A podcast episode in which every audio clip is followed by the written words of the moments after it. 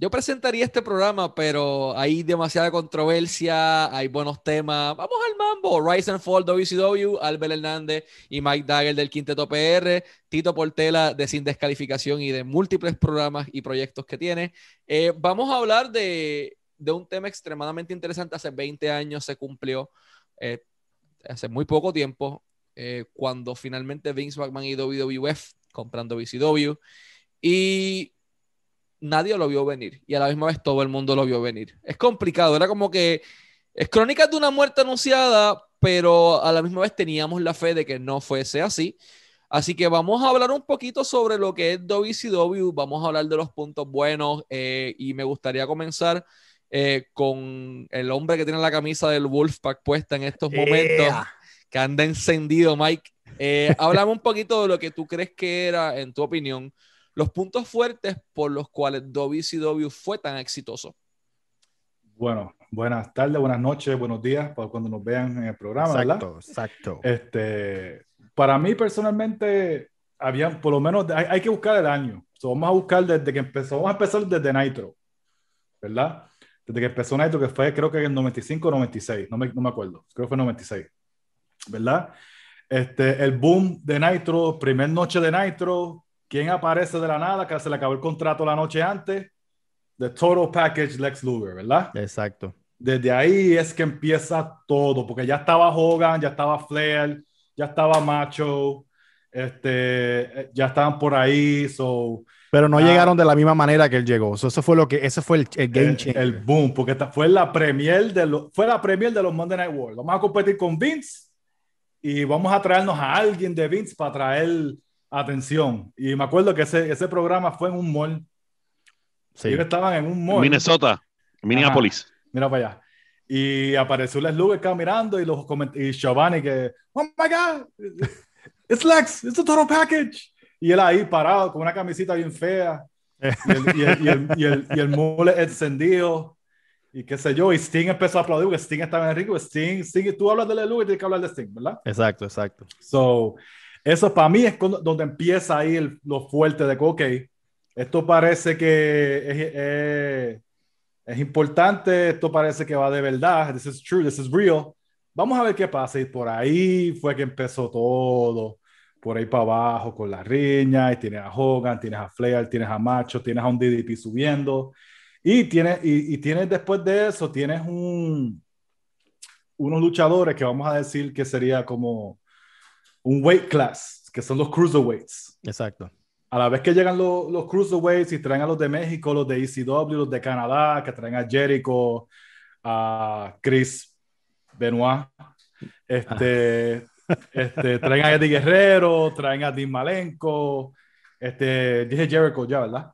Eh, sí, correcto. Jericho y, por ahí para abajo es que empieza todo. Juventud okay. Guerrera, Rey Misterio. Juventud Guerrera, Rey. Psychosis. Psychosis, ¿cómo se me olvidar eso? Dios, olvidarme de Rey Misterio y Hubi, que eran los, los caballitos que, si se acuerdan del jueguito de WCW de Revenge, Juventud Guerrera era un duro. este, jugando ahí, pero este, sí, por ahí para Y después es que de momento están ahí la guerra, WWF está ganando, pero no es ganando, eh, los dos están como AEW NXT ahora mismo. Exacto. Que no es que todo el mundo los vea, pero están compitiendo. AEW está ganando NXT por 200 mil views, whatever, bla, bla, bla, y están ahí, ¿verdad? Pero en aquel entonces eran ratings. Ratings grandes de 3.5 versus 2.5, eran, era rating grandes porque eran 96, 97 95, en los años. Si tú vienes a ver, este, no había internet así fuerte como hoy en día, so, todo el mundo se tenía que sentar a ver la lucha libre o grabarla porque no había ni DVR Exacto. para poder grabarla en DVR.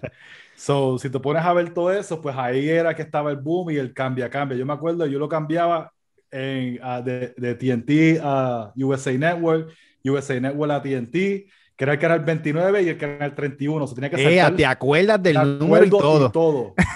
canal 29, canal 31 y era cambia, cambia.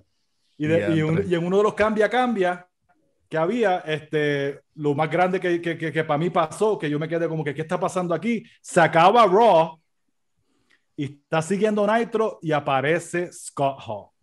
Ah, ok, sí. Sí, Y sí. ahí Outsiders. es que todo es como que espérate. Y nosotros, Razor, o sea, Razor Ramón.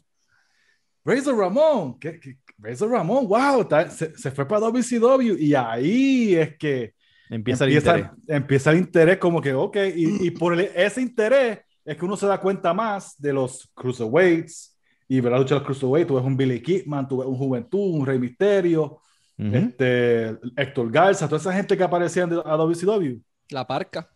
La, La parca, Parca. la parca era un duro en Revenge también, un este, y, y ahí es que está el interés, y ahí es que el boom empieza como que, ok, W- eh, y después en ese momento que se va Scott Hall para allá, WWF está teniendo el rise of Steve Austin. Exacto. ¿Tú me Pero todavía entiendes? estaba medio cartoonage en, en, en diferentes partes. Y, y por Sí, eso es que- sí. ¿Me entiendes? Sí. Por eso que, y tú estás diciendo que es el cambio, porque primero ves a, ves a un Lex Luger llegar, que eso no lo hacía WWF, no te traía un luchador de momento por el público que lo conocía de otro lado. So, empieza esa manera creativa de, decir, de, de dejarle saber a la gente, hey, esto es real, esto puede pasar. So, yo creo que es ahí que empieza el, el interés de esa manera. No me quiero verla desviar.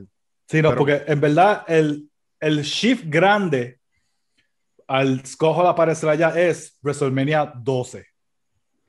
WrestleMania 12 Mm. es Shawn Michael y Brejal, Diesel y Taker, y ahí es que empieza todo porque ya Razor está, le dio, los, no- le dio el comunicado de los 90 días y se va a ir. Shawn Michael es el campeón, Brejal está fuera 6, 7 meses, Sí. y ahí es que está el cambio de, de hacer, o sea, WWF pierde porque está perdiendo a Razor, es como, un, un- como el básquet, que se va un jugador y Ujú. si no está ese jugador no ganan. Exacto. ¿Tú me entiendes? Este, sobre Hal está en el shelf, está Taker nada más con, con Shawn Michael y dos o tres por ahí, los Vader y los Mankind y, y whatever. Taker siempre estaba lastimado en los 90. O sea que él se perdía mucho tiempo también eh, este, Sí. en televisión. Sí, que So, no los, los ratings le empiezan a bajar. La cara era Psycho, sí, para joder. Mira para allá. El- el- el no, pero eso fue El sustituto del después. Warrior. Ese fue el año después, porque El Warrior llegó en 13. WrestleMania. Estamos hablando del Sí. 12 para adelante, porque antes del 12 es que todavía no está el NWO allá. Razor No. está en WWF todavía. Uh, Big Daddy Cool Diesel está en WWF. Ahí Sí. es que Razor se lleva a Nash. Y ahí es que aparece en WCW primero este, y después aparece uno, una de las veces que apareció, porque ellos eran listos. Ellos esperaban que se acabara, porque ellos, eran- ellos eran en vivo. Raw no era en vivo todo el tiempo. Wow, So, como sí, sí, Nitro sí, era en vivo, se acababa, cambiabas el canal, Nitro todavía estaba siguiendo un par de minutos porque tenía el control con el canal y ahí aparecía cada, cada, cada lunes, unos par de lunes corridos, Razor Ramón, Razor Ramón. Y ahí fue que pasó que apareció Sting, ¿qué tú haces aquí? ¿Qué tú eres? Tú eres un outsider, tú no estás aquí, tú no estás contratado aquí. Y aparece, next week, buddy, I'm gonna big, a big surprise. y ahí el big surprise aparece Kevin Nash, Big Daddy Cool Diesel en WCW.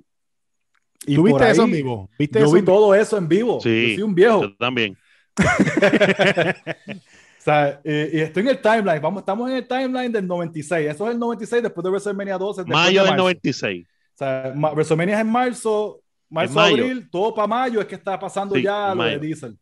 Están siguiendo, siguiendo, siguiendo. Le dan el Powerbomb a, a, a Bischoff en Batch of the Beach. Batch of the Beach no. En el Great American Bash. Great American Bash, el pay-per-view antes de Bash of the Beach.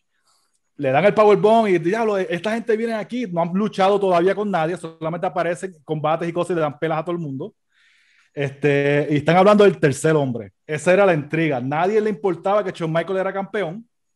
Shawn Michael teniendo unas luchones con Davey Boy Smith y Mankind y, y Vader, unos luchones que ustedes van a checar eso, King of the Ring, In Your House, unos luchones de Shawn. Michael Eso es verdad. especialmente la de Davey Boy y Shawn Michael, de Beware of Dog, brutal. Este, pero ahí es que está la intriga, ahí es que empieza todo. Ok, está NWO, todavía no, todavía no existe la NWO, está Nash Hall, y they have a third member, a third member. Nadie sabe quién es el third member. En per- mi, mi opinión personal, yo jamás en la vida, en la vida, me hubiese imaginado Hulk Hogan. Nadie, mano. Nadie. ese es el turn más, más increíble y más este, impredecible de la historia. Y yo creo que no se, eso nunca se volvió a repetir, no se vuelve a repetir. No hay break para nada. Y lo interesante era que Hulk Hogan llevaba ya varios meses que no salía en televisión. O sea, ellos, ellos lo habían guardado. ellos no estaban buqueando bien a Hogan, Hogan no estaba teniendo buena recepción con la fanaticada, habían hecho un sensor la basura de lucha esa en una jaula donde estaban todos los malos contra Hogan sí, porque la, la giña de Hogan, la giña de Hogan era este el Don of Doom. Dungeon of Doom, Kevin Sullivan y The Giant y, la momia. Y, llevaba como cuatro meses sin salir. llevaba como tres a cuatro meses sin salir. Sí. Wow. So, al pasar eso, lo mejor de todo es los comentaristas en ese momento. Creo que era Dusty Rhodes y Giovanni y un par de gente de que, come on, Hope, ven a ayudarlo porque están en ring, porque la lucha era Holly Nash contra Lex Luger, Sting y Macho Man Randy Savage. Yeah. So, tú tienes ahí tres leyendas de los grandes, ¿sabes? especialmente Macho Man, que era el duro. Macho Man era el duro. Sí. Y están pintados, y están Team WCW y muchas cosas. Y de momento está en la lucha, está tirando el piso Macho Man porque este, Kevin Nash le da un low blow, si no me equivoco. Y, ah, ven, Hogan, ayúdalos, ayúdalos.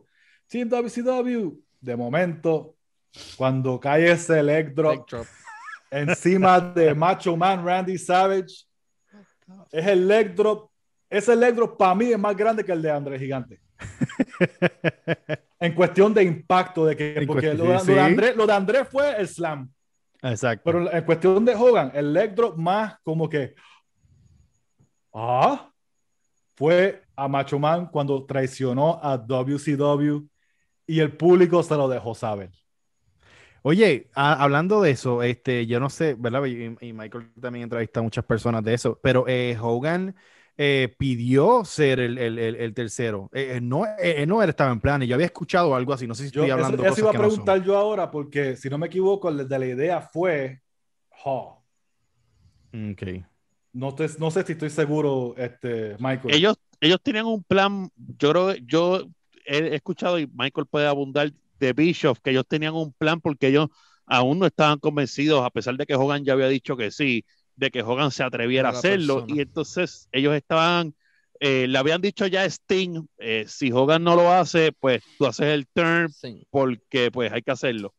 Originalmente, no igual originalmente estaba pautado hasta donde tenemos entendido Sting, eso es correcto. Eh, el miedo no era si Hogan no se atrevía a hacerlo, era el impacto en venta de mercancías que iba a tener Hogan como el, babyface máximo de la empresa. Esa siempre fue la preocupación. Y, y tú ves, y eso es en parte, para mí, el mejor que pasó con John Cena.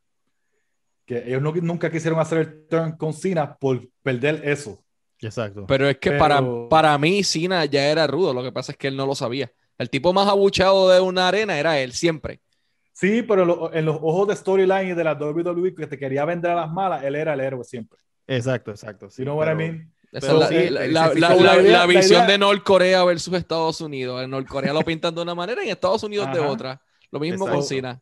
So, ahí entonces, la idea fue de Bischoff o de Hulk, pues fue de Bischoff más, ¿verdad? Que le dijo, coño, ¿qué eh, pasaría? ahí desconozco de, de, quién fue la idea de traer a Hogan. Lo que Esa es una buena pregunta que le debes de haber hecho. ¿De quién fue la idea de Hogan? Fallé un texto. este, ahí, ahí es que empieza el book. Cuando pasa lo de NWO, la lucha libre cambió por total. W, Ver WCW was cool. Porque ah, todo era WWF. WWF no importaba lo que hacía WCW, por lo menos nosotros en Puerto Rico, que yo me acuerdo que la gente hablaba de WCW, lo, único que la gente hablaba de WCW era Sting. Porque tenía la pintura y era un chamaco fuerte y whatever, porque parece como Último Warrior. Pero al momento en que pasó lo de NWO con Hogan, Nash y Hall, todo, todo cambió. Y ver al otro día, no sé al otro día, la otra semana, a Hogan salir vestido de negro completo y no salir con el, este, el amarillo, y rojo. Sí, fue shocking. Sí, después dejarse la barba, que yo siempre he dicho para mí que esa barba era de embuste. Para mí que era pintada. este, esa barba de Hogan parecía más pintada que.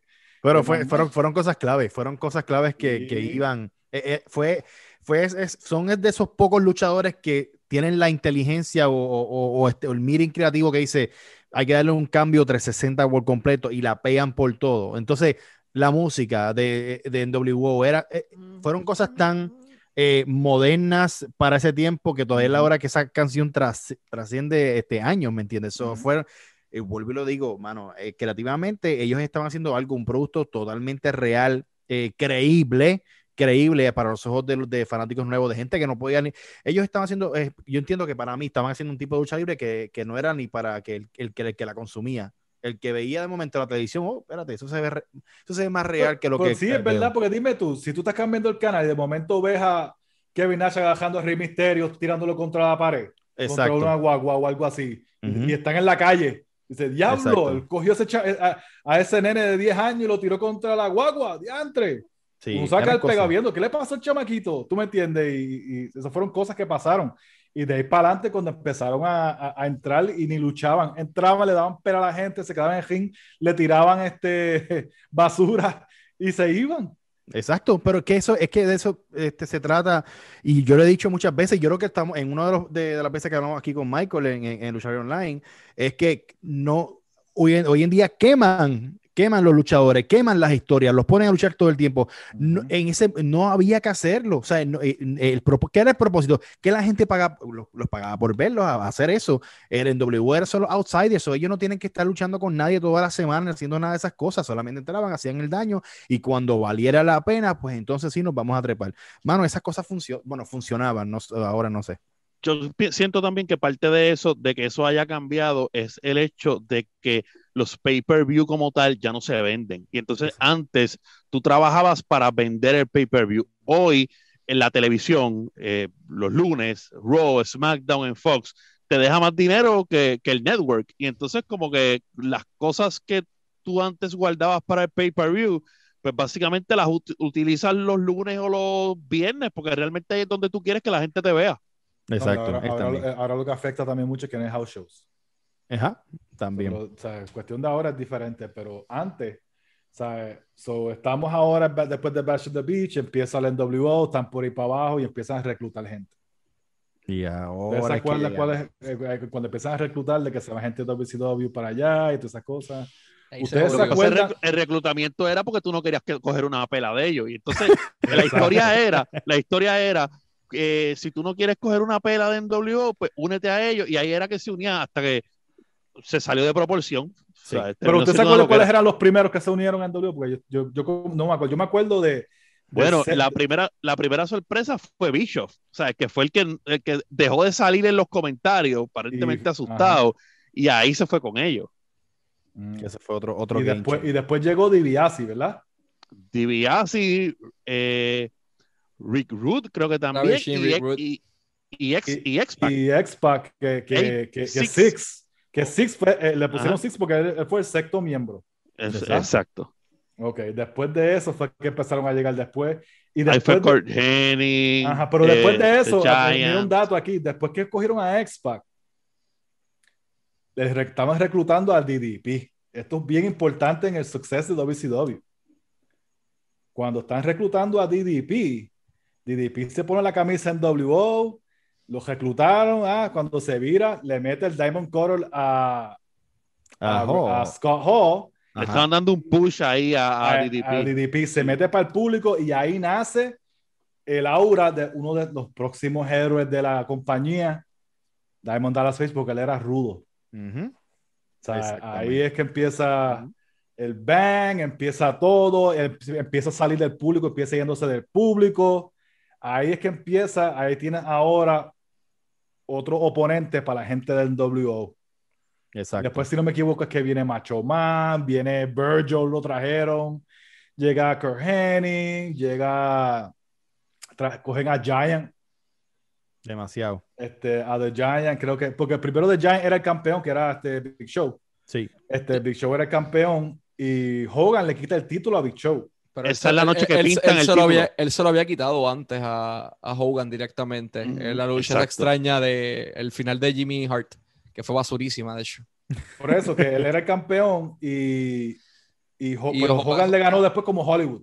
Exacto, como rudo. Sí. Exacto. Pero eso fue, ya estamos hablando del segundo reinado de, de, de Giant. Sí, de hecho, sí. ese fue, ese fue en el evento, en el primer evento que en WO es una facción, Hogan había retado a The Giant y esa es la noche que pintan el título, que, que le ponen al World Heavyweight uh -huh. Champion la, el, WC, el, el NWO. NWO. Y sí. qué lindo se veía eso, mano. No era común, la gente lo tomaba como insultar el, insultar el título, el pero título. para mí le, le, daba le daba un toque distinto. So, de- so, después de, so, ellos cogieron, ganan el título, lo pintan de negro, el NWO está más grande. ¿Qué, qué más pasa después de eso? Porque hablaste también que eso se veía bien, qué sé yo, pero ellos este, Hogan cuando pierde el título contra Lex Luger en un Monday Nitro al garete. Because fuck you, that's why. Eso se llama WWC Logic en mi, en mi libro.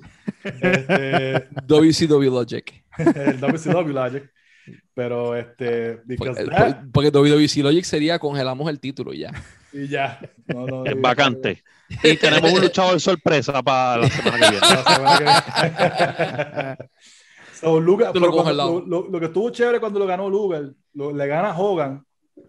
Todo el mundo celebra de WCW por, por because a Nitro. Yeah. Y cogen con champaña, empiezan a, la- a lavar el título y todo en el ring, a quitarle del NWO. Eso estaba chévere. Esa es la cosa que la gente le quería dar. Los héroes ganaron, ya el NWO no es tan fuerte nada. Para que después venga Hogan, creo que la semana después o dos semanas Se después. lo y- quitó. vámonos, ya campeón de nuevo Hulk Hogan, sea, Hollywood. ¿Tú En ese, en- en- ese proceso, y le, a Michael, ¿tú crees que, que ya cuando empiezan, y, y lo que está diciendo Mike, eh, llegan todos estos integrantes, que te puedo decir que fueron más de, de, de 15, de 15, en un, Hmm. un momento dado más de 15, eh, creativamente se, em- eh, se empiezan a quedar sin idea o ya no saben cómo controlar esto? Yo, es ya, yo entiendo que ellos nunca tuvieron un final para la historia de NWO. Ellos simplemente hicieron una historia, estaba funcionando y vamos a estirar el chicle lo más que podamos. Entre Ujú. estirar el chicle lo más que podamos, metimos a Robbie Rick Rude, metimos a, a Randy Savage, metimos a medio mundo, Ujú. ex WWE, la gran mayoría de ellos, o WWF en aquel momento dado, y ya se fue de las manos la historia, ya no hay un final, yo no es que estamos creativamente frustrados, es que cómo carajo empatamos esto eh, para que funcione, porque si tú te acuerdas, la NWO lo que después se divide eh, entre el equipo de Hall, el equipo de Nash, el Wolfpack, cómo nace, cómo se fusionan, el bien y el mal, y lo que hacen es cagarla más todavía, es como que mira, Sí, es, el, momento en que deberían, antes debían recogerlo. Eso ya es ya un año y medio, dos después. Sí. Eso es Antes de- 98, sí. Ajá, antes de eso, cuando estamos, yo, yo me quiero ir por timeline. Pues yo, mi timeline ahora Ujú. mismo está Hogan todavía. Como en 90. WWE. Yo, 97. yo, eh, 96. hablaron, hab- ustedes hablaron de, de ¿verdad? Y, y el- a lo mejor Mike va a llegar a eso, pero yo siempre pienso, y contestando la pregunta que tal vez eh, dijo Albert, yo siempre pienso que Stargate del 97, o sea, ese build-up de un año de Voy a Sting, llegar a- estaba por eh, llegar en esa hora porque quería yo creo que esa era la, esa era la noche para acabar con sobrepaírse. NWO para siempre. Lo que pasa es que esa noche no acabaste con NWO. No, oye, oye, el momento donde yo siento que creativamente hiciste una loquera es que la figura más caliente, más controversial es Bret Hart en ese momento. O sea, Bret Hart viene del Montreal Screwjob y brinca a, a WCW. De hecho, la otra noche, la noche siguiente de Montreal, el NWO eso- sale por- con banderas de Canadá y qué sé yo. Exacto. Por eso yo quería Y- llegar a eso. Pero y yo primero, siento que no utilizaste a Bret Hart ¿sabes? Como, como se debe. por eso mismo. Pero antes de llegar a eso, necesito llegar a este punto de, para llegar a Stargate. Sí. Sting. Mano, sí. Eso, yo, yo iba por donde Sting ahora mismo, porque estamos en el 96 todavía. Sting en W trae al fake Sting. Eso era, un, eso era un ángulo súper caliente. Sí. Como siempre con Les Luger. ¿sabes? Ellos dos encontrados. Ajá, súper caliente porque traen a, a- al fake Sting y de momento, bueno, el tipo se parecía a Sting bien brutal, Sí. bien brutal. Sting, este, y pasa War Games. Eso fue en War Games, ¿verdad? El de los dos jaulas y todas esas cosas. Sí, que Sting los iba a ayudar y como ellos no confiaban en él, él se Ajá. fue. Él se fue. Él entró, le dio una pela a todo el mundo solo, porque Sting era el único que era el, el primer John Cena. Este, le daba le dio pela a todo el NWO solo. Bueno, pero tenía un bate, jaula. tenía un bate. John Cena no tenía nada. Él No, tenía no, un bate, por lo Sting, menos. Sting no tenía bate en War Games.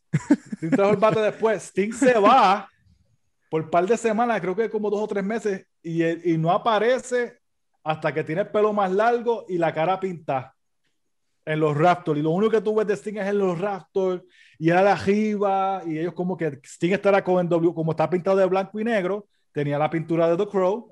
La gente decía, pues él, es NWO porque tiene blanco y Blanco negro. y negro. So, Baja y le ese misterio, ese, ese ángulo de Sting que tardó un año y medio para la ¿Cuánto? lucha de eh, un año y medio, Sting no luchó. Diantre. Sting salía en televisión, Albert. Cobrando como televisión, 500 mil dólares al año, maldita sea, para no no hacer un Yo- yo no sé carajo si- un año y yo no medio. sé si le estaba lastimado. Yo no sé si le estaba lastimado y estaba. Desde la lucha de Bash at the Beach, en que Hogan se hace rudo, en julio del 96, no luchó, o sea, tuvo apariciones, como dicen, pero no luchó más hasta Stargate en diciembre 23, de, en diciembre 28 del 97. Siete año y medio sin luchar, pero él salía todos los lunes como el personaje, o sea, por lo menos estaba usando porque la gente quería ver a Sting. Si solamente entraba para meterle en WO y irse. Y lo que sea, y hacían los ángulos, pero no tenía luchas. La primera lucha del de volver, ah, y tampoco hablaba en el micrófono. Wow. No habló en el micrófono por un año y medio. Y él vendió eso como nadie. Dime Para la época, para, para la época, época. estaba bueno, para la época. Qué grande, qué grande era Sting. Que él no luchó por un año y medio, salía todos los lunes, no dijo una palabra y la gente loco con Y Sting. estaba caliente. Eso no puedo creer esta mierda. De Yo hecho, una de las mejores, una de las mejores asistencias, porque ustedes recuerdan que WCW acostumbraba a ir a estadios más pequeños, a colisión más pequeños que WWF, pero realmente Starcade del 97 para ellos posiblemente es el mejor pay-per-view de toda su historia y uno de los venues más grandes que también eh, tuvieron. Gigante.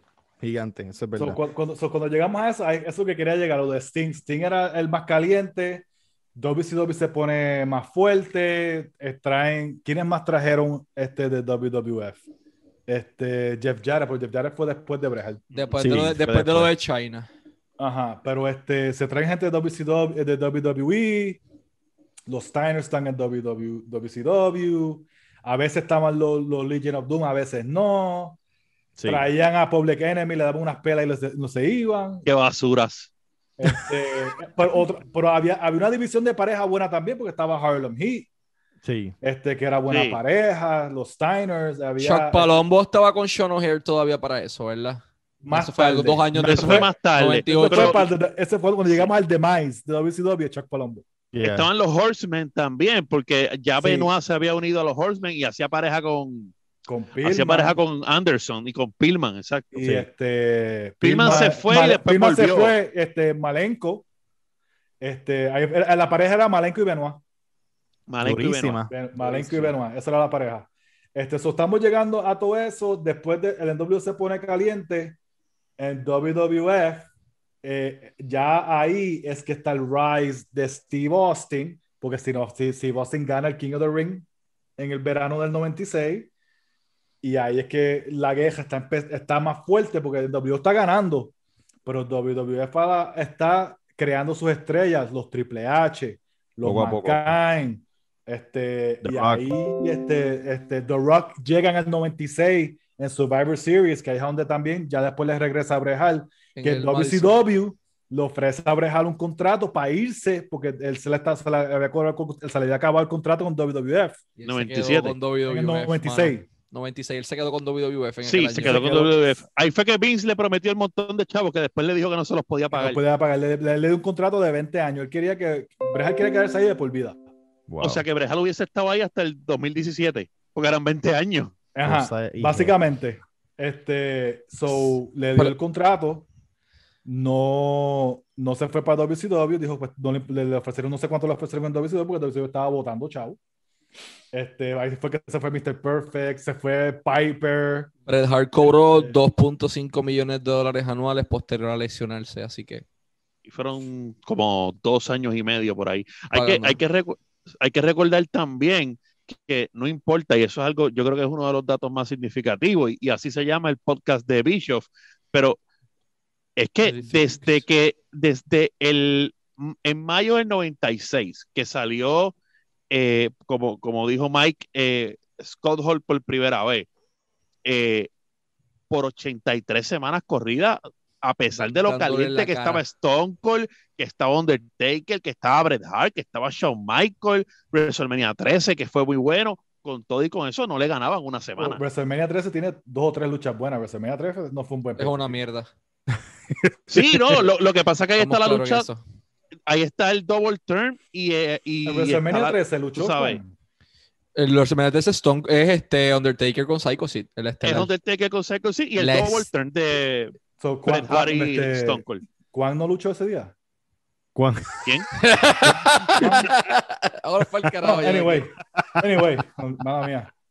Este, no, pues vamos a quedarnos en WCW. Estamos a finales del 96, se termina el 96, entra Stargate de nuevo. Eh, Lo más importante que hizo en W en ese momento fue ya llegar al- en el 97 en enero, el primer pay-per-view, que ahí fue donde empezaron a cagarla de NWO Sold Out. Mm, sí, sí, sí. ¿Por qué? Te digo que No empezaron tenía a sentido. Esto fue lo que pasó en NWO Sold Out del 97, el primer pay-per-view. Los árbitros eran de la NWO. Y los luchadores de la NWO perdieron.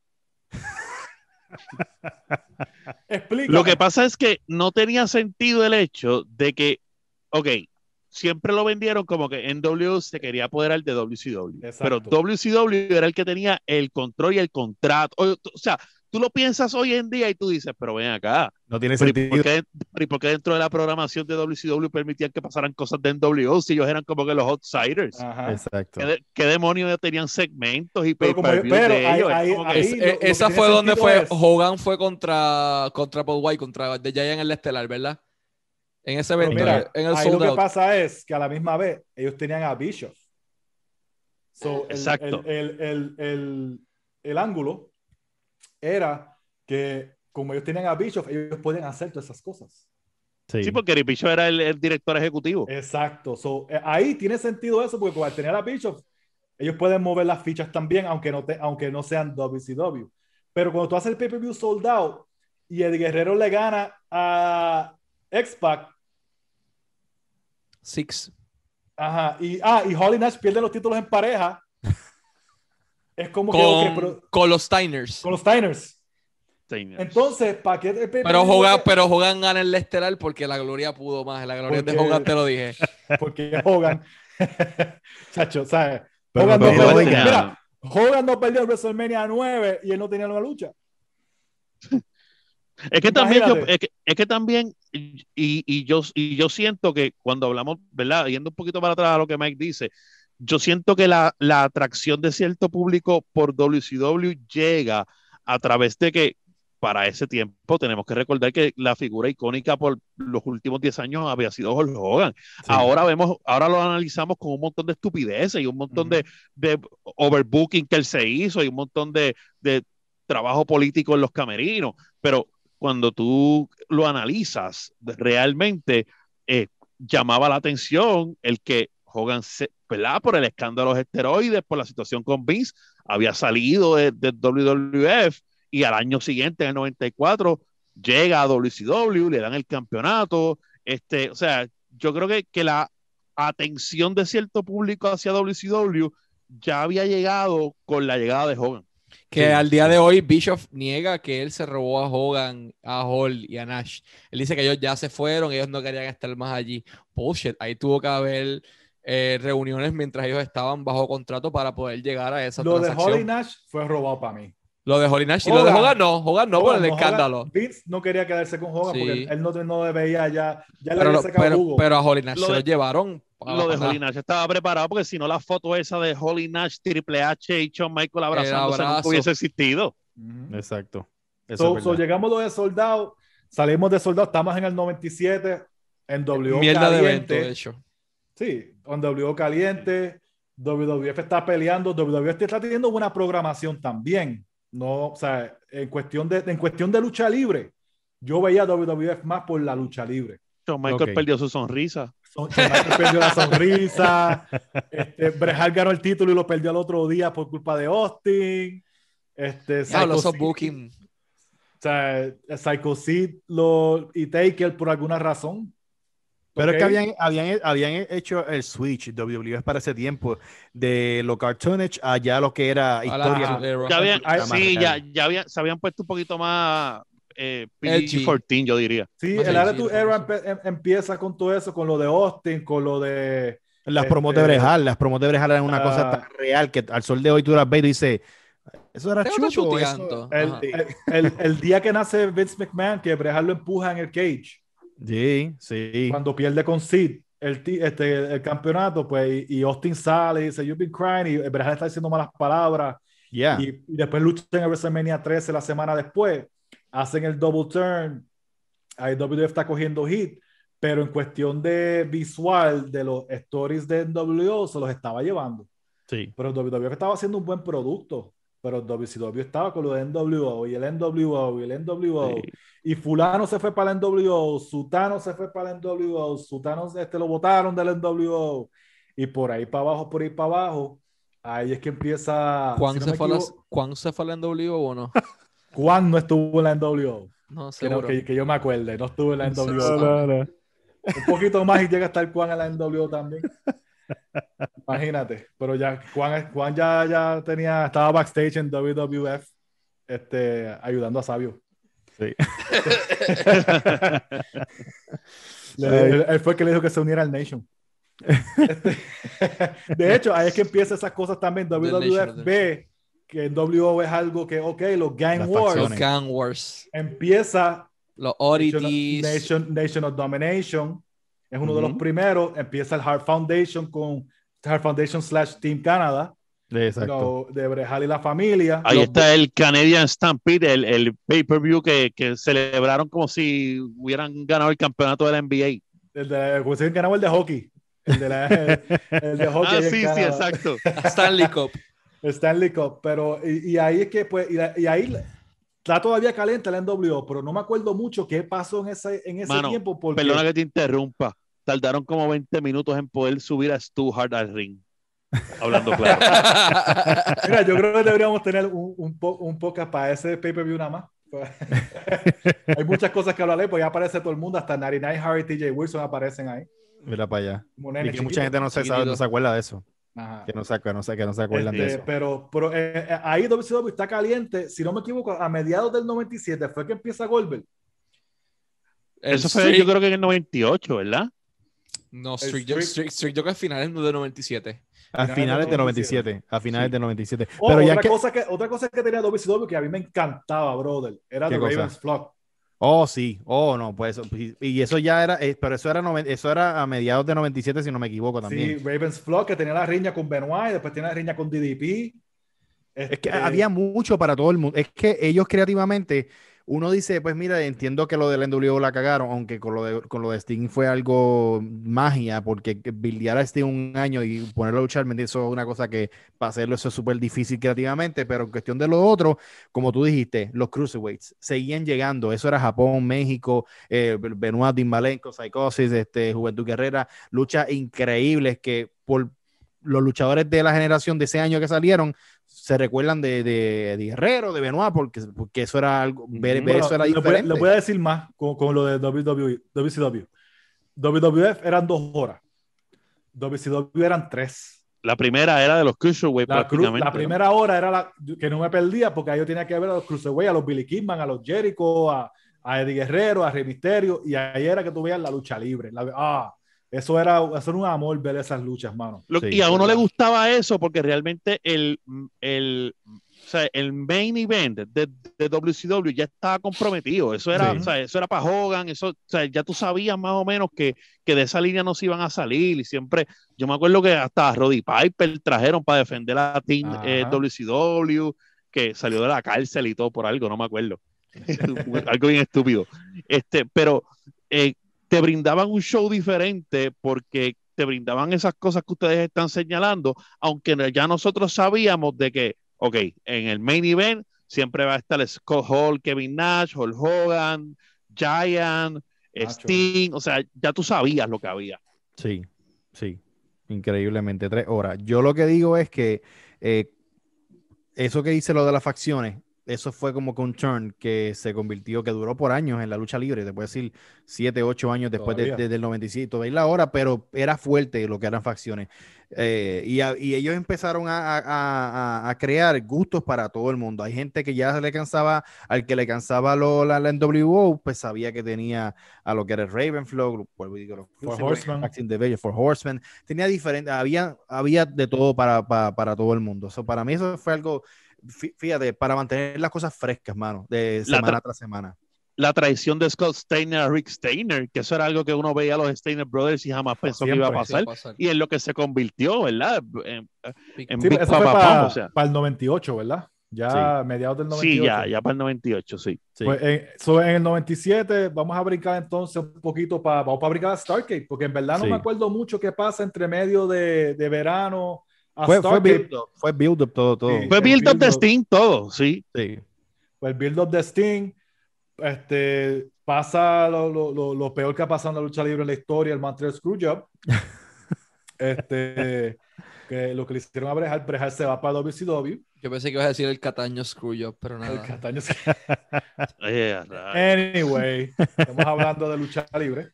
Este, y, y viene, traen a Brejal y en vez de hacer algo grande con él, en una, aunque fuera una lucha con quien sea en Starcade, no. Vamos a traer a Brejal como el Special Enforcer Forcer. Clase mierda. de Caga. la lucha de Hollywood Hogan y Sting. Y lo peor Fuck es you. que, que él interviene para hacer las cosas bien, para que no haya otro escrullo, pero realmente el conteo fue bueno. O sea, Hulk Hogan derrotó a Sting. O sea, es- eh, eh, este, Nick Patrick él era el, el- el El árbitro. árbitro. Contó La tres. lucha fue bien, bien porquería. Sí. Porque tú voy a decir algo, Hogan tiene luchas buenas y qué sé yo. Yo sé que la gente va a decir, ah, búscate a Hogan en Japón, porque todo el mundo busca a alguien en Japón y whatever. ¿ok? Este, son los más que saben, los más que saben, porque la lucha libre de Japón es mejor. Este, pero las luchas de Hogan de WCW eran horrendas. Horrendas. Sí. Hulk Hogan ha tenido una lucha buena contra Shawn Michaels en el, en el 2005 en SummerSlam. Michael lo hizo lucir El, el, el over- el oversold. el Sí, oversold. el Oversoul. Para mí, para mí la de The Rock quedó buena también. Pero, Sí, eh, pero, buena. pero, esa- esa pero que, no, ser, que, no se, que no se te olvide la lucha más dura de ese pay-per-view. Larry Zbysko con Eric Bischoff en la coestelar, como por 15 minutos Dios. esa lucha, cabrón. Dios santo. Sí, pero yo creo que sí. Este, Albert dijo algo que yo creo que es verdad.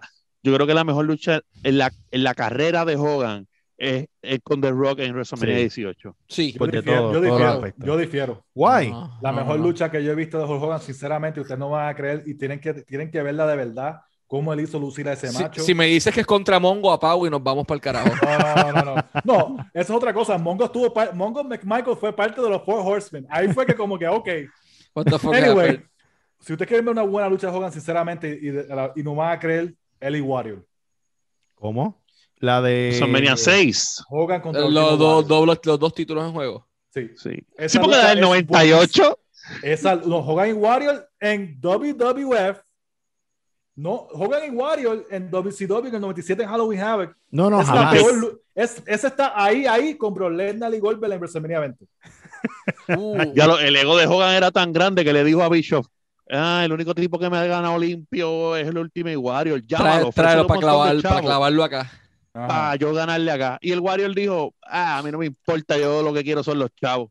Ahora, sí, sí te voy a decir algo, también para la época uno se va al 98 y el, el- esa, esa loquera del el One Warrior Nation y el tipo saliendo con las luces y el humo de y de momento desaparecía, estaba como que cool, lo que pasa es que obviamente, pues eso era para hacerle el trabajo, o sea, es que si lo hubieran hecho bien, hubiera vendido.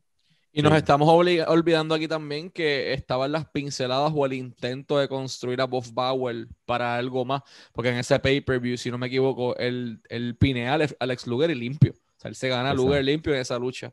Y ya También el- estaba en el, en el NWO, ¿verdad? Sí, Sí. Él era, él era el, el- el perrito de Steiner. que en, la, en el evento que estaba hablando anterior, el de NWO, el Soul Out, a él pierde con Jared, si no me equivoco. Sí. Sí, Y él Mira, y o- otra cosa de los Stark que, que además de que, que queda mal, es que además que la lucha fue una porquería, lo, lo que hicieron con Brejal fue como que para qué traemos a Brejal para hacer eso. Ujú. Él, uno de los mejores luchadores técnicos de la historia, y hacen eso. La próxima noche le quitan el título a Sting. le quitan el título a Sting, le dicen, no, no lo ganaste limpio. You're gonna vacate the title. Y ahí Sting hace sus primeras palabras y, Ujú. habla en el micrófono, creo que dice you're gonna regret it o algo así, o yo no sé, no me acuerdo ni qué fue lo que dijo, pero ahí fue que Sting habló por primera vez en casi dos años. Pero te pregunto, vamos va- viajando en el tiempo, ¿tú crees que fue que era viable que el tit que o que él ganara o que el título estuviese en juego? O que lo tienes peleando todo el año, todo el año, todo el año. El propósito, siempre se dijo que era el propósito era el título, lo que sea, pero ¿tú crees que fue viable que eh, porque a veces tenemos luchadores que no necesitan que le pongan una faja. No, sea, no, por, por ejemplo, The Finn, Jay the Snake Roberts. Wyatt jamás, ¿entiendes? Que son luchadores, ex- exacto, que no necesitan un título. Sting, no creo, bueno, para hacer esa brutalidad, porque eso fue una brutalidad hacerlo, ya con eso lo, lo mataron todo el trabajo que hicieron durante un año, lo matan. Año y medio. Incre- Es que Hogan no perdía el título con nadie. O sea, yo pienso que, que darle el título a Sting era, era la opción correcta, porque como que por fin, por fin Sting y WCW se desquitaban por fin de NWO y lo hubieras dejado el Otra título. cosa y es. Exacto. Sting no era, Sting no era cualquier pelagato de la calle, brother. Ujú. Sting era tu Sí. franchise player, Sting era la era cara la de do- esperanza de, NW, de So, WCW. Sting necesitaba, yo pienso que dejaron votar un buen title run de Sting, Sí, sí. porque Sting podía haber tenido después de Hogan, y que Hogan, yo hubiesen sacado más tela, Hogan tratando de llegar al título, Exacto.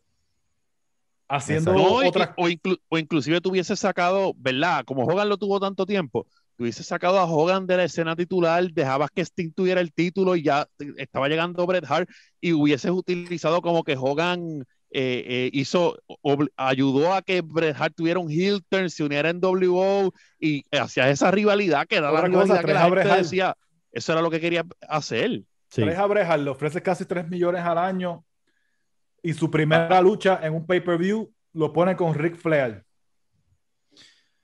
¿Para qué? Esa lucha ya se ¿Para había qué? dado en WWF. ¿Para qué? Ric Flair es un caballo y Ric Flair es uno de los El mejor de todos los tiempos. Uno de los mejores de todos los tiempos. El mejor. Uno. Y traes a Ric Flair, que No es Ric Flair para ese tiempo, Ric, Ric- Ric Flair estaba como que en el limbo. Ric Sí. Flair no estaba haciendo nada. Es que fue lo quemaron. Bret Hart no tenía que ganarle a Ric Flair porque ya le había quitado el título en WWF.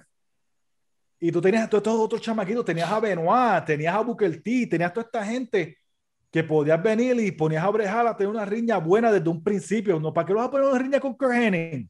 Bueno, la mejor lucha, la mejor lucha de, de Bret Hart en, en WCW era- fue, con- fue la de Benoit. Fue una de las Benoit. luchas con en, el Benoit. tributo, en el tributo de Owen estuvo En el tributo de Owen, exacto. Pero lo, lo que Mike dice también tiene mucha razón, porque si tú te fijas, esas luchas de Bret Hart, Kurt Hennig, esas eh, eh, Ric Flair, fueron luchas donde ellos dijeron, ah, estas luchas WWF las hace. Y como lo que Bischoff quería hacer era demostrar que dentro de su producto se- él podía hacer mejores cosas que Vince, No. porque aquí La repetía. tenemos, o sea, aquí tenemos que también tener de perspectiva de que aquí había una guerra y de que lo que Ted Turner le había encargado a Eric Bischoff era, yo quiero sacar del negocio a Vince McMahon. Hoy estas cosas nos parecen 20 años después, que yo creo que es a la conclusión a la que todos vamos a llegar. Lo que era mal buqueo, eh, cosas Ujú. innecesarias, pero en esa época era lo que ellos pensaban, que era lo que le daba duro al- a la competencia y era lo que los iba a sacar del negocio. Exacto. Yo, yo, yo voy a opinar algo eh, hablando, y hablando de Starcade, y ustedes lo dijeron ahorita, era, era el momento exacto para, o una estipulación para poder sacarla en WO o por meses. Por, era cuestión de tratar de enfriarlo, crear cosas nuevas para darle, darle un propósito a que el NWO, que Hogan volviera, pero no, no hacer la brutalidad que hicieron. Ahora, eh, Bret Hart fue un luchador creado, hecho completamente 100% para lo que era WWF no era, o sea, es de este tipo de, de- de luchador que cuando tú estás trabajas en lo creativo, que tú dices, hicieron todo eso con él allá, ¿qué yo voy a hacer con él acá? Lo más seguro, al, al- a que un genio se le, se le puede, puede hacer cosas nuevas con él y abrir nuevos horizontes en su, en su, en su personaje. Pero, mano, eh, yo digo que para traerlo a WCW no supieron manejar absolutamente nada, no, no sabían que, no sab- WCW no sabía qué tenía en sus manos. Bueno, no sé. es que a los par de meses, por alguna razón, él estaba tirando a Hogan y después estaba con él. O sea, eh, Esa, verlo Sí. con esa camisa de NWA es perturbador, hermano. Sabía hasta ahí, ahí nadie sabe. Yo no sé si ustedes se acuerdan, a lo mejor la mayoría del público ni se acuerda que esa lucha existió, pero realmente, y, y uno lo mira ahora y uno dice, diantre, qué clase de Dream Match, pero fue una basura, hasta por Ujú. descualificación. Hogan y Bret Hart enfrentaron a Sting y al Ultimate Warrior. mira para allá. Ni me acordaba y que esa esa lucha había pasado. Yo no me acordaba de Esa esa lucha lucha. se dio. Eso fue una esa, basura. esa lucha se dio y fue un, de- DQ. Sí, se dio. Eso fue el, el main event de un Nitro y fue un DQ. Pero en el caso de, de Bret Hart, que ahora lo, lo digo, ¿verdad? Porque mucha gente lo sabe, es mi luchador favorito de todos los tiempos. Pero en el caso de Bret Hart, él venía de ser dentro de la lucha libre.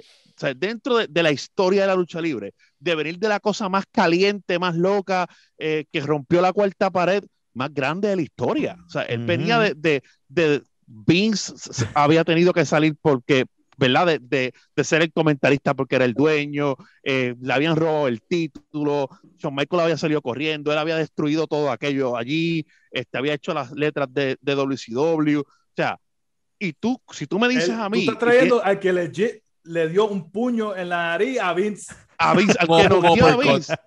Exacto, tú lo estás Ay. trayendo para nada. O sea, Para es como nada. que Básicamente, él hizo el trabajo sucio. Eso era para eso era para haberle, para haber hecho tanto con él cualquier Chacho, cosa. yo lo traigo, dale, yo lo traigo y dale el título y que sea la cara de la empresa y que esté haciendo shoot ahí. De hecho, iba Exacto. a comentar algo sobre los shoots y es que eh, Eric Bischoff en su podcast dice que Bret Hart no fue, ¿verdad? Porque Bret Hart en su libro habla de que una de las peores decisiones de su vida fue ir a WCW, pero Bischoff dice de que el Montreal Screwjob afectó tanto la mentalidad, las emociones, ¿verdad? La, la parte emocional de Bret Hart, que Bret Hart realmente nunca le dio una idea, nunca se acercó a él para decirle, vamos a hacer esto conmigo. ¿Sabes qué o sea, se llama eso? Eso se llama excusa de Bishop. Sí, sí. Y, Eso y, es excusa. y Bret lo Porque- dice en, en, el, en su libro, escribe como que eh, yo fui, si realmente yo hubiese sabido que, que lo que pasó allí iba a pasar, me hubiese retirado después de Montreal y no, nunca más hubiese vuelto a, a- a- o sea, Luchar. nunca hubiese pisado WCW.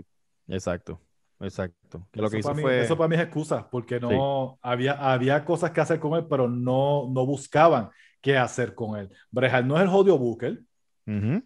Bueno, pero, el- cuando el talento ve que está en una situación comprometido- comprometedora, porque lo hacen ahora mismo, ellos Pues sacan tres veces, o ajá. cuatro ideas dentro de una libretita, la llevan a donde el booker y dicen, mira, estas son cuatro alternativas que te estoy poniendo en la mesa en el caso de que no y tenga hay- ninguna para mí. Y hay muchas Pero veces que él, fundió. que él mismo lo dice, que creo que uno de los DVDs de, de WWE, que él decía, ponme con fulano, ponme con sutano, ponme con sutano. Y Sí, pero, no pero, pero, ¿de qué te sirve ponme en un maldito matchup si no tengo una historia? ¿Por qué te voy a poner en una lucha? Así, así empieza. Había una, así empie- combi- así había una empieza algo. combinación, había una combinación de las dos, yo pienso. Había una combinación de que no sabían usarlo y que, como dijo Albert, Bret Hart era un personaje eh, completamente moldeado por Vince McMahon y también de que realmente Montreal sí afectó a Bret. O sea, Sí. de verdad. No, eso es Cuando, cuando, tú, cuando tú visualizas a Bret Hart y tú te das cuenta de que él, por muchas circunstancias, porque, porque Shawn Michael también era un Ajá. hijo de puta en, en la, en la época, ¿me entiendes? O sea, tampoco era el nene bueno que es hoy en día.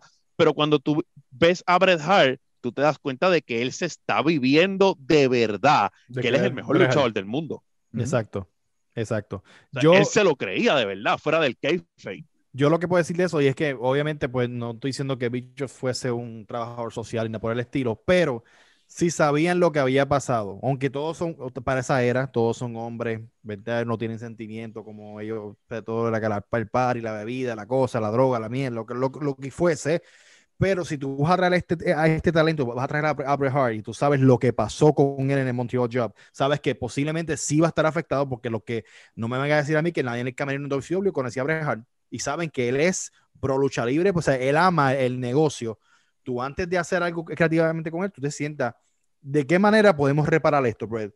¿Qué te gustaría hacer para poder sentirte que, estás, que puedes hacer algo diferente y que lo que pasó lo puedas dejar atrás? O sea, es bu buscarle la sí. vuelta, pero lo trajeron como que, ah, vamos a traerlo. O sea, en cuestión de negocio y creativamente no supieron trabajar con, con, ese, con ese diamante que, mano, hubiesen hecho 20 mil cosas buen- buenísimas. Especialmente cuando lo trajeron, especialmente en el momento cuando llegó, era para hacer algo grande. Sí, sí. Después Sí. de todo eso, lo Brejal lo, lo hacen. Una semana está en el NWO, la otra semana está detrás de Hogan. No, ten- no tenían, no tenían ni, ni sentido Mickey, ni luchaba. Mickey, si lo traían y él mismo y que, que, lo, tra- que, lo, que, que lo hubiese aparecido, hubiese traición, le hubiese costado la lucha a Sting. Sting no Ujú. tenía que ganar.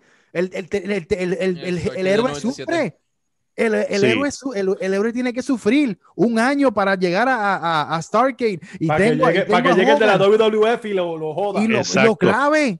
Y mostrabas, a un, y mostrabas a un Bret Hart eh, super heel debido a lo que le había pasado en el otro lado. ¿Dónde está la ciencia en eso tan fácil? Es psicología, es psicología. ¿Dónde está la Sí, ciencia? porque Brejal fácil? está frustrado por lo que le pasó a él. Claro. Y ese y hombre, le- se la costaba a. Mira, a mí se me paran los pelos porque ese hombre hubiese cogido el micrófono y hubiese hecho esa, mi- ese, esa promo shoot, pero hasta la. Mi hermano se quedaba con el canto. Y después de eso, después de que tuviera un ron al lado de Hulk Hogan, entonces venía el feudo que Hogan no Hogan. había querido hacer en WWF, que era Exacto. Hulk Hogan contra Bret Hart, porque cuando eh, King of- después del King of the Ring del 93, Hogan no quiere ga- Es, ¿sabes? es que más, hubiese hecho va. algo de que hubiese quedado mejor, hubiesen hecho eso, Brejal le quit, este, hacerlo de Brejal y Hogan y que el NWO traicionara a Hogan y se fueran con Brejal. Tranquilo, y sacas a Hogan de la ecuación un rato. Sí, Ajá. sí. Algo diferente Mira, que no estaba pasando, pero pues. Ya, llama a Michael, llama a Portera, llama a Mickey. No, mira, nos reúnen, nos dan una mesa y te vamos a hacer negocio, vamos a hacer una buena, una buena carterera.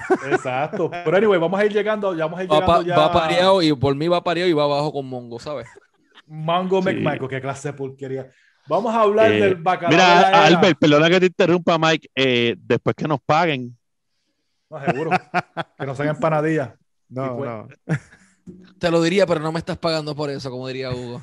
Ajá. Pero anyway, eh, si vamos a hablar el, el, el bacalao all time de WCW, se llama Steve Mongo McMichael. papá. Sí. La madre. El, el tipo bochaba hasta correr las cuerdas. ¿Quién carajo? Mira, yo practiqué lucha dos años y era una batata de ocho Bochaba, pares de cojones. Y el tipo bochaba a correr cuerda. ¿Quién Y carajo estaba- bochea eso? No, no, papi, qué y ser miembro del Four Horsemen. Horsemen. O sea, mano, Y realmente. sigue vigente, y él sigue vigente todavía porque en Twitter los videos de sus cosas son las es que son calientes. Diablo, mano, es verdad. pues, el- el- este, WrestleBotch, Ryan, lo tiene el día. Eso es cada. Él tiene una programación semanal y es eh, Monday, Ah. Mondo Mon- Mongo Monday, Ah, y entonces Vince, como, como, ¿verdad? Como Mongo McMichael y Debra se están divorciando, entonces Vince coge y la contrata a ella y se la lleva. Mientras él está en Jarrett. WCW, ella estaba en- con Jeff Jarrett en WWF. No, se, llevó, hermano. se llevó a, a Jeff ya a, por ahí, ahí es donde Vince también empieza a llevarse gente de WCW, pero se lleva a la gente inteligente. O sea, ahí él no se, él no se está llevando lo- lo- los nombres, lo- los viejos. Él se lleva a los talentos jóvenes que no están usando por culpa de que no están. Estamos Usando- hablando, estamos hablando de 98 ya cuando es X-Pac, cuando hacen el DX después de WrestleMania. Por Sí, eso, en el 97, en el 97 es que pasa, X-Pac se va de, de W- WCW porque Bish- se tuvo una pendeja con Bischoff y se fue. Ujú. Este, so ya, es, él ya está en WWF, está DX, está toda la pendeja allá y qué sé yo. En- pero ya después de Starcade, ya para el 98, estamos en el 98 ahora de WCW. Todavía, septiembre empieza la racha televisada de Goldberg y eso es un punto bastante importante ahí que hay que tocar con el super humorous, el Exacto. luchador con menos gimmick en la historia. Pero antes de eso quería llegar a NWO Wolfpack y NWO Blanco. Sí. Que eso es lo que está... Oh Esa es otra de las cosas que, que no tenía fuck sentido. who booked that shit? Why? Yo era, yo era Team Wolfpack. Usted puede ver que yo era Team Wolfpack, ¿verdad? ¿Por qué? no. ¿Por qué Muestra tu gorra. de- ¿A qué no muestras tu gorra? Muestra tu gorra.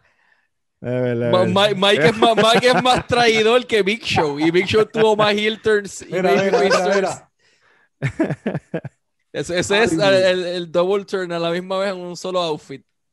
Yo no entiendo por qué Sting, después de batallar todo un año y medio contra NWO, termina en NWO también. Exacto, gracias. Because como fuck you. Porque no hay lógica. Porque eso es lo Bueno, que había que porque hacer. no era NWO, era NWO Wolfpack. Mano, había, había un punto en donde todo el puto roster era en WO. Todo. Sí, en WO, este, los y todo el programa, a excepción de media hora, se construía alrededor de NWO. Ujú. Llegas al punto en que saturas el programa con el mismo producto que debiste haber matado 8 o 9 meses antes en Stargate. Pero- Tiene la pero- caída. y ahí empieza mira, la caída. Ahí es que está. Em- Después viene Eddie Guerrero y hace el, el LWO. Exacto. Latino Tiene- World Order. Ajá, el Latino World Order. Que estaba gufiado, de hecho. Guerrero estaba brutal. Que deberían Este- hacerlo ahora con todo el revolú de talento latino que tienen en WWE sin usar. Algo película. parecido. Ellos no tienen que hacer Latino Order. Ellos- En que- ahora mismo lo que deberían de hacer es Bueno, WWE. they, they ha- they- they have the rights. Ellos tienen los Los rights. de- tienen, de- pero- y podrían revivirlo. Sí. Podrían, Yeah. pero, pero, pero no sería Tienes a bueno porque Garza es- que tiene es- un look mira, similar. Eso querían hacer con Hurt Business, querían hacerlo en Nation of Domination. Ujú. Mm, MVP no quiso ahí. Exacto. Sí. So, para que no revivas el 2021, it, it is racist. Punto. Yes. Yeah. A, a otra cosa. Tú Yeah. something else con los latinos. Pero anyway, eso es WWE, eso es ahora. Cuando, cuando quieres me traes para el programa, para lo- quieren hablar de ahora, me avisa. También le meto. Para matarlo, mamá. Vamos a matar. este. Mucho bacalao también hoy, hoy en día Ah, en WWE. Especialmente, eh, ah, cuando quieras me traes para hablar de AEW también, que estoy loco por hablar de AEW. No jodas con, no jodas con Marco Stone, mijo. Vamos acá. Eh, Sea la madre. Sí, joder. sí. Joder, lucha. No, Miki, Anyway, yo vamos, vamos a discutir por Luchasaurus. Yo lo detesto y él lo ama. Soy yo. eh, Me gusta el gimmick. Nada. De, ahora- de ahora en adelante tú no tienes seriedad en este programa. Eh, Como Tito, luchador, ti- ti- Tito, continúa el timeline. Vámonos para el carajo de aquí. como, como luchador, Luchasaurus es un bacalao. Va mierda. Pero anyway, Eh, estamos en lo Me- del WWE. mira, que te guste mejor Orange Cassidy, de verdad. Un caballo. En ese personaje. Personaje, Ok. más nada. Más nada. Vamos a hablar, vamos a hablar de personajes de luchadores. Anyway, me invita. Vamos a hablar de AEW cuando quieras. Para que tú veas lo que tengo que decir. Vamos al timeline, maldita sea, como diría el Timeline, yo estamos hablando de. NWO Wolfpack, NWO Hollywood y llega Goldberg. Ahí está. Ahí está. Ahí es que llegó la cosa. Ta, ta, ta, ta. y ahí es que llega. Oh, lo primero que la gente dice es una copia de Austin. Nada que ver. No. Solamente que era calvo y tenía una barbita y tenía el pantalón negro. Más nada. Pero llega Goldberg. Yo personalmente nunca he sido fanático de Goldberg. Antes de, quiero mencionar que, y tengo el número, fueron 62 integrantes en total de la NWO. Diantre, papá. 62, 62. cabrón. Con, con eso tienes una compañía bien, bien cabrona. O sea, por- porque llegó el punto que hasta los Nasty Boys, yo me acuerdo que estaban ahí. Ah, Ay, pero es que. Sax y Hogan siempre han sido panitas. Sí, Stevie Ray. Este fue en W también, el hermano de Booker T. Este, Scott Norton. Horace Hogan, Horace Hogan, Ah, The Disciple, que era Brutus Beefcake. Miss Elizabeth también estuvo por ahí en ese intento de. Diablo. Brutus Beefcake tuvo unos gimmicks bien malos. ¿Se acuerdan del Booty Man? Ajá. Con el pelo así y todo. ¿Qué clase de estupidez, Oye, bro? Barry, Barry Windham fue también de NWO. No, él era de los Rednecks. Los Texas Rednecks. Continúen hablando, yo tengo que googlear esta mierda. Yo no puedo era- con eso en mi corazón. Él era con él, Kurt Hennig y, y, y Bobby Duncan Jr. Barry. Windham. Miki, ¿cómo carajo tú que recuerdas todos esos nombres, brother? Les voy a porque yo lo veía. Si Sí, estuvo, sí. sí estuvo el de NWO, cabrones. Sí lo estuvo. Barry Windham estuvo en la NWO. Ay, virgen. Yo, ten- yo, yo, yo, yo yo tenía como que un leve recuerdo, yo como que Barry Windham estuvo. Creo que sí, I'm pretty sure he was. Él tuvo que, obviamente, estuvo Ted DiBiase. Virgil estuvo ahí, Virgil Virgil. luchaba. O sea, Diablo. Lex Luger, Lex Luger estuvo ahí eh, en, Lex Luger. Wolfpack. en, el, en el 98, en el, en el Elite, ese reunion party de mierda que, que ellos tuvieron. Sí. Conan, Conan, no se olviden de Conan. Conan estuvo ahí también. Mi, el- Pero ¿por el- mi jefe creativo, Conan, como diría Hugo. ¿Por qué viene, pero ¿por qué viene la separación de diferentes... Ah, David? Flair. David David Flair, oh, Flair. también. Diantre. Dios mío. ¿Tú tienes la lista ahí? No, mano, estoy como que recordando en pesadilla No. lentamente. Pero- Creo que Tori Wilson, Nick Patrick. Nick Patrick. Nick Patrick estuvo en la. NWO. Él, No, era, por eso- él era el árbitro de la NWO. El Exacto. árbitro de W. Y, y- No, déjame googlear esta mierda, espérate, es que no puedo es lo que voy a hacer yo ahora mismo, estoy buscando. Pero les voy a decir algo. La yo creo, y Albert trae la pregunta de que eh, por qué se hicieron tantas facciones, y yo creo que eso es parte del bache creativo de no saber qué hacer con ellos. Ah, pues vamos a hacer más en WOs. Pero es que en un punto hubo una NWO en New Japan. Mira para O allá. sea, la NWO Sí. se expandió tanto que ya estaba en otras empresas y tenías allá tu grupo y tenías acá dos grupos divididos y es como que ya llegaba un punto en que tu abuelita era NWO.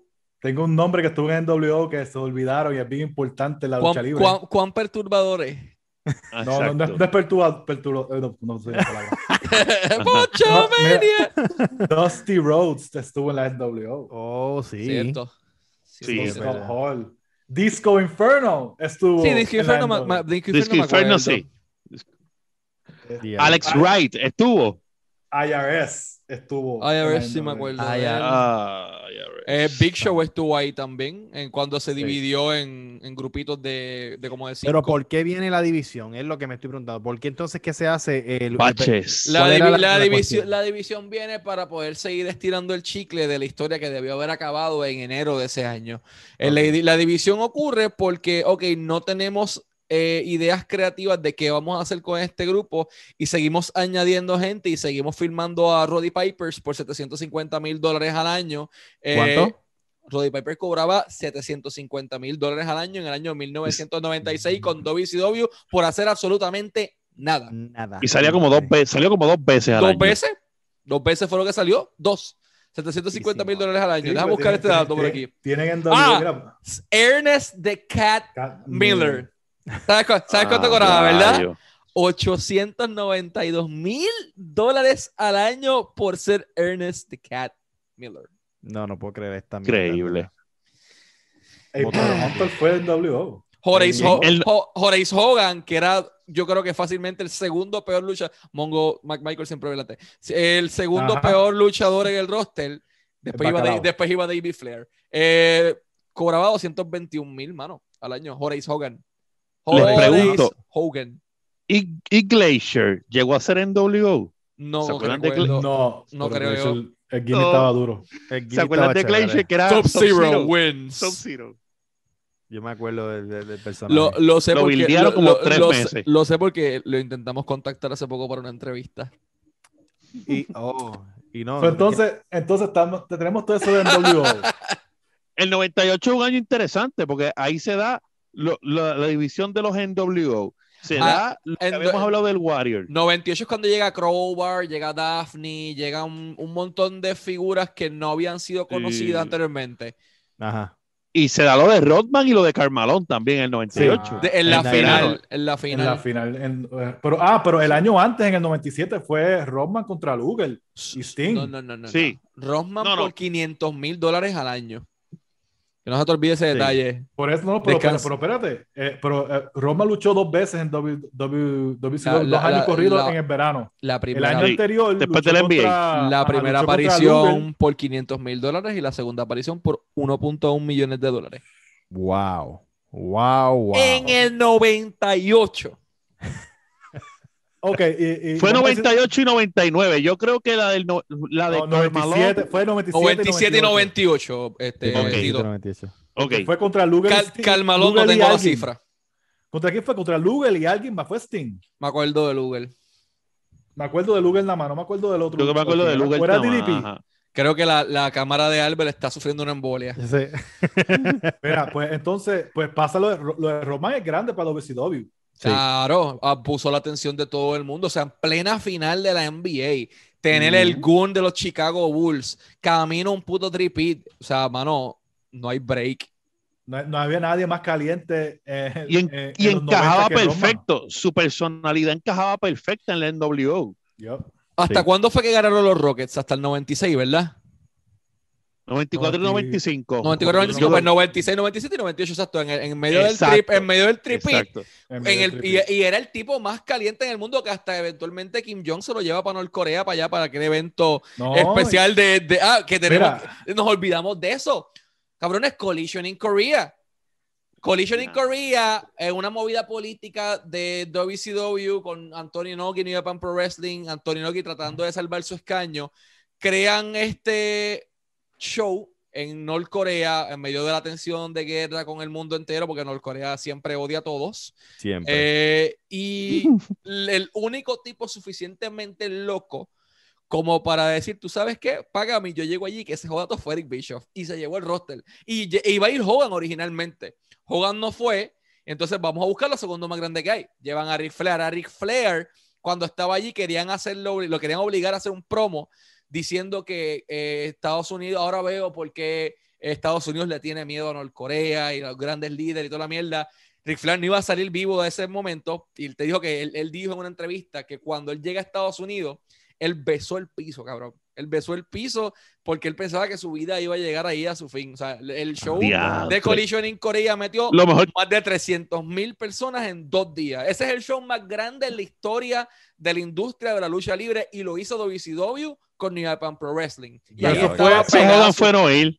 ¿En qué año fue eso? ¿93, 94 por ahí? Verifico en estos No. momentos. Collision. No fue para el tiempo del WO. No. No, no, no, no. Estamos hablando de, de, de cuando. Flair era, exacto, 95. A un break. 94, 95 creo que por ahí. Ah, abril del 95, correcto. Sí, Abril del Exacto, 95.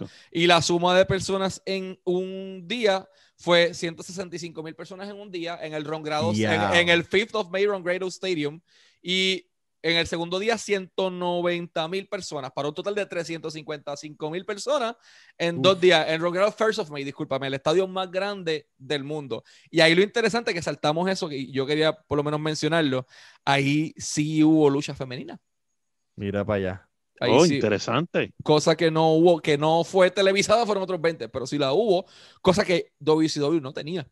Pero acá este, sí hubo, sí hubo lucha libre femenina. Ah, Eh, y hubo lucha libre, bueno, los Steiners lucharon allí, luchó Anthony Inoki con Rick Flair el Estelar, este, luchó Roadwater Hawk, que por poco también lo fusilaban en una pelea que tuvieron eh, tensa en un bus, eh, luchó Benoit como Wild Pegasus, mano, esos, esa gente llegó tan, es el único evento de lucha libre que se ha presentado en la historia de Corea del Norte, y lo dio, lo dio WCW, o sea, en su high, esa gente estaba acá, estaba en su Ujú. high Sí, sí, freaking sí. ever. sí.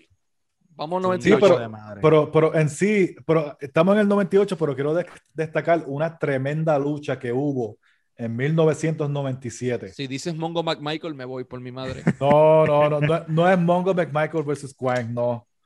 Este, es. Halloween Havoc, Rey Misterio versus Eddie Guerrero. ah, no, papi, pero es que. Ah, sí, que no hay sí. break, Es que no hay break, no hay break. Ay, No podemos hablar de, de- de lo mejor de WCW sin hablar de específicamente esa lucha. El gimmick violeta. Sí. Sí. O sea, esa lucha, esa lucha para el tiempo cuando empezó el internet y todo el mundo con computadora, esa lucha, todos los muchachos que empezaban a luchar la tenían baja. Exacto. Y, y, y fue, y dicho por el mismo, dicho por el mismo Rey Misterio, es, fue una lucha tan y tan perfecta que no se volvió, no, a él nunca se le volvió a repetir lo que hizo ahí. Nunca jamás se le volvió a repetir. So, de Pero- verdad, de verdad que- Esa fue lucha, fue buena, pero el, el evento estelar de esa noche, si no me equivoco, fue una de las dos apariciones de Piper. En un steel Sí, cage match. sí, porque a, a finales de, a finales de ese match. año. En un exacto. mal steel cage match. Una basura de steel cage. No, A finales de ese año Por eso digo, yo, yo, yo hubiera un a poquito Piper. para atrás para 97, porque estamos en 98, pero quería- te- tenía que mencionar una de las posiblemente de las Claro. mejores luchas que yo vi en WCW.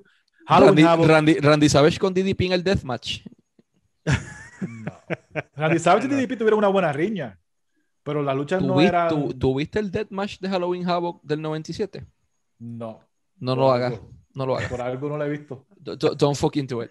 No. Don't, don't do it. En la- Con decir de, que- de esa, de esa cartelera solamente hubo dos luchas buenas. Esa y la de Flair con Mr. Perfect. Ah, ese- ese Oye, se y escucha se, interesante. están en el 98 y se, esca- y se les escapó de que ahí llega. Estamos en 97, volvimos al 97, de hecho. sí. Ah, no, pues estamos. Estamos vamos- pero vamos es, que si 98 hablan, otra es vez. que si hablan de esto, WCW, va, esto es back and forth, hacemos lo que nos Sí. da la gana. es, es que si Pero hablan de WCW, tienen que mencionar eso de Eddie Guerrero y Misterio. O sea, Me- no había- me- Pero- me- Ujú. hemos dejado escapar la coronación, que, que ahí por primera vez yo he escuchado a Hogan decir, yo tengo que darle el título a este hombre, y es la coronación de Goldberg. Goldberg. En Atlanta, eh, en un Nitro, eh, en el estadio de fútbol de Atlanta, que básicamente es el Nitro con más público eh, en la historia de los Monday Nitro. Y Hogan mismo dice, eh, esto, no esto no aguanta al, al pay-per-view. O sea, hay que hacerlo en Nitro, hay que hacerlo esta noche. Y, y le dieron para arriba ahí a Goldberg. Bueno, no, En porque- el, en el Georgia Dome. En Georgia En Dome. el Ahí, lo que Georgia Dome. ahí lo que pasó fue la semana antes, pasa lo que tú dices de Hogan y todo eso. Ellos no habían ni buqueado el Georgia Dome para Nitro. Ellos anunciaron la lucha de Hogan y, y Goldberg y después dijeron va a ser aquí. Y ahí fue que Ujú. contra y, y- y empezaron a vender las taquillas esa misma semana, Wow. la semana antes, y se vendió completa. Sold out. Soldados porque era Goldberg, que era el, el Sí. hot ticket, el US Champion que no perdía, el Goldberg, todo el hype, hype, y, hype, hype. y ¿Podemos Goldberg es de eso? Atlanta, Georgia. O sea, ellos te lo vendieron así desde el principio. No, Ah, y que. WCW era de Atlanta. WCW era También. based en Atlanta. Era de Atlanta, pero podemos analizar a Goldberg, porque cuando se habla de WCW, tú, si tú no mencionas a Goldberg, eh, fue inteligente, para mí, fue uno de, los mejo- de las mejores creaciones de un personaje más inteligente que yo he visto, eh, y de ponerle luchadores, y yo no sé a quién se le, fue- le puso la idea de acabar luchadores solamente rapidito con el Spear, porque ese era el trending. O sea, tú cuando veías, mano, Spear, eh, algo tan simple pero tan efectivo y la gente era Ah, loca con, con, ver- con ver ese, ese tipo de cosas. Eh, y no sé, quiero que ustedes me digan, ¿fue, ¿fue una de las mejores movidas o la mejor movida que hizo WCW? Sí fue buena, pero fue una ridiculez poner que tuviese 170 y pico y cero cuando realmente WCW no hacía muchos house shows. Para esa época Thunder todavía no existía. O sea que básicamente ellos te Ah, inventaban pero que él luchaba en Saturday Night. está bien, pero, Y en pero los, y en live events. Ajá. tú sabes las semanas que, que te De hecho, antes de, para que antes, tuviera de, antes de Hugh Morris, él tuvo como 6 o 7 victorias. O sea, empezaron a venderlo 1 y 0 desde Hugh Morris, pero él desde antes tuvo, porque él luchó en junio, hizo una miel de trabajo, lo volvieron a mandar para el Power Plan y lo trajeron en septiembre otra vez. yo creo que realmente te- tuvo como 40 luchas antes de, antes de perder. 170 y pico y, y cero está demasiado estúpido. Sí, Ah, pero, Y que perdiera de la manera en la que perdió, Taser, baby. Sí, pero eh, cuando lleguemos, vamos a llegar a eso porque es otra cosa que tenemos que- Ese, que ese hablar. sí es the most electrifying. lo que pasa es que sí, lo que pasa es que lo que pasa es que la gente no sabe a la hora que estamos grabando esto. Si le seguimos en el, en el pace que vamos, terminamos a las 4 de la mañana. So, lo de Goldberg, Goldberg es el campeón, la nueva cara, WCW empieza a coger auge otra vez, Exacto. porque se cansaron de lo del NWO, ya Goldberg es- estamos en el 98, Goldberg ahora es Algo fresco. Algo, algo diferente. Ah la, ah, la pegaron otra vez, tienen algo grande ahí, tienen a Goldberg. Todavía no, no han hecho nada con Brejal, pero tienen a Goldberg. Y tienen, tienen a DDP haciendo las cosas de él. DDP está al palo también. Booker T está solo también subiendo el TV title. Este, y todas estas cosas. Tienes a Jericho todavía por ahí. El, best of, el Best of Seven fue el que puso a Booker T en, en- Booker en T el versus map Seven con, con Benoit con- con Benoit. Durísimo. por el, por el TV title. Ujú. Eso es tremenda, tremenda serie de lucha de Benoit. Ahí fue donde la gente de verdad también, además de Booker T, pero la gente se dio cuenta de que Chris Benoit era un duro. Sí. Sí, el beso Seven. O sea, el Beso Seven ayudó y, y lo trató de, de- de hacer de nuevo y no sale, pero Nope. Eso fue algo que, que, que la gente estaba pegada. Ah, fulano está 2-1, 2-0, whatever. Y la gente estaba bien pegada a ese tipo de cosas porque no era, no Booker era T lo fue el que, mismo. Booker T fue el que ganó esa serie, ¿verdad? En, en Sí. Great American Bash. Sí. Sí, Sí. 97 o 98. 98. 98. 98. 98, Y, no- sí. Y- y mira qué cosa, estamos hablando ya de cosas frescas en el 98. En el 98 fue como que un año de- en el que ellos empezaron a hacer Rising Star, you know, el- el- el- Era un back and forth también, Sí, porque sí. realmente a, a final de año terminaron con lo de Warrior y terminaron Mm. con lo mismo de, ¿verdad? Que, No. que habían hecho. Pues, y ahí fue que Pero- empezaron, mira, ahí, ahí, ahí empezaron cuando, De cuando hecho, usaron a Do- WWE recreó el Best of Seven eventualmente por el Sí, con los dos. Championship. con los dos, Que nos recordamos que Benoit cayó en el, en- cuando hizo el, el, el- el el dive. tope, el dive, que cayó en la, en el, en la mesa de, de los announcers. Increíble. Pues So, sí, mira, clip. imagínate. pa- eh, ¿Verdad que cua- recientemente hubo un, un Best of Seven eh, de Sheamus y Cesaro? Sí, hace como Sí. un par de años atrás, antes de Sí. que fueran pareja. Anyway, Mm. shit. Yeah. Sí. Pero mira, mira lo que pasa cuando Goldberg gana el título mundial, él tiene el US title y él es, el- él es lo más grande, tiene los dos títulos. Él pone vacante el US title. ¿Usted sabe qué fue lo que pasó con el US title cuando lo ponen vacante? ¿Qué pasó? Ok, lo que pasa con USR cuando lo ponen vacante es que es una cosa más estúpida que yo he visto. y es con Brejal. Este. Brejal y DDP son los number one contenders. No disqualification. Por, because fuck you. Por eso. Porque en el ranking, en el ranking de En los, el ranking que se inventó WWE el ranking de semana. los luchadores, pues, igual, de que, igual, que, igual que el ranking de IW que no sirve Exacto. para nada. Exacto. Exacto. Exacto, no tiene Pues sentido. Bret Hart y DDP, pues, por nombre, eran los. Y parece que quieren hacer una riña con ellos. Son los que no me contender, los ponen a pelear. Bret Hart ni toca a DDP, básicamente. Y era- él quiere una lucha que fuera no DQ, no disqualification. Entra Big Show, le hace un chokeslam a DDP y lo plancha y le gana el título. Wow. Wow. Eh, Eso todavía apague, no, apague, por- vámonos. porque es que, porque es que nos falta, es que nos falta, Dios mío, es que, es que nos falta todavía Vince Russo, las Viagra, este, El finger poke of death. el Finger Pop of Doom. Ah, no, y nos Doom. falta lo que yo creo que a lo mejor ustedes están conmigo, no, pero que comienza la debacle. La debacle comienza en enero del 99, cuando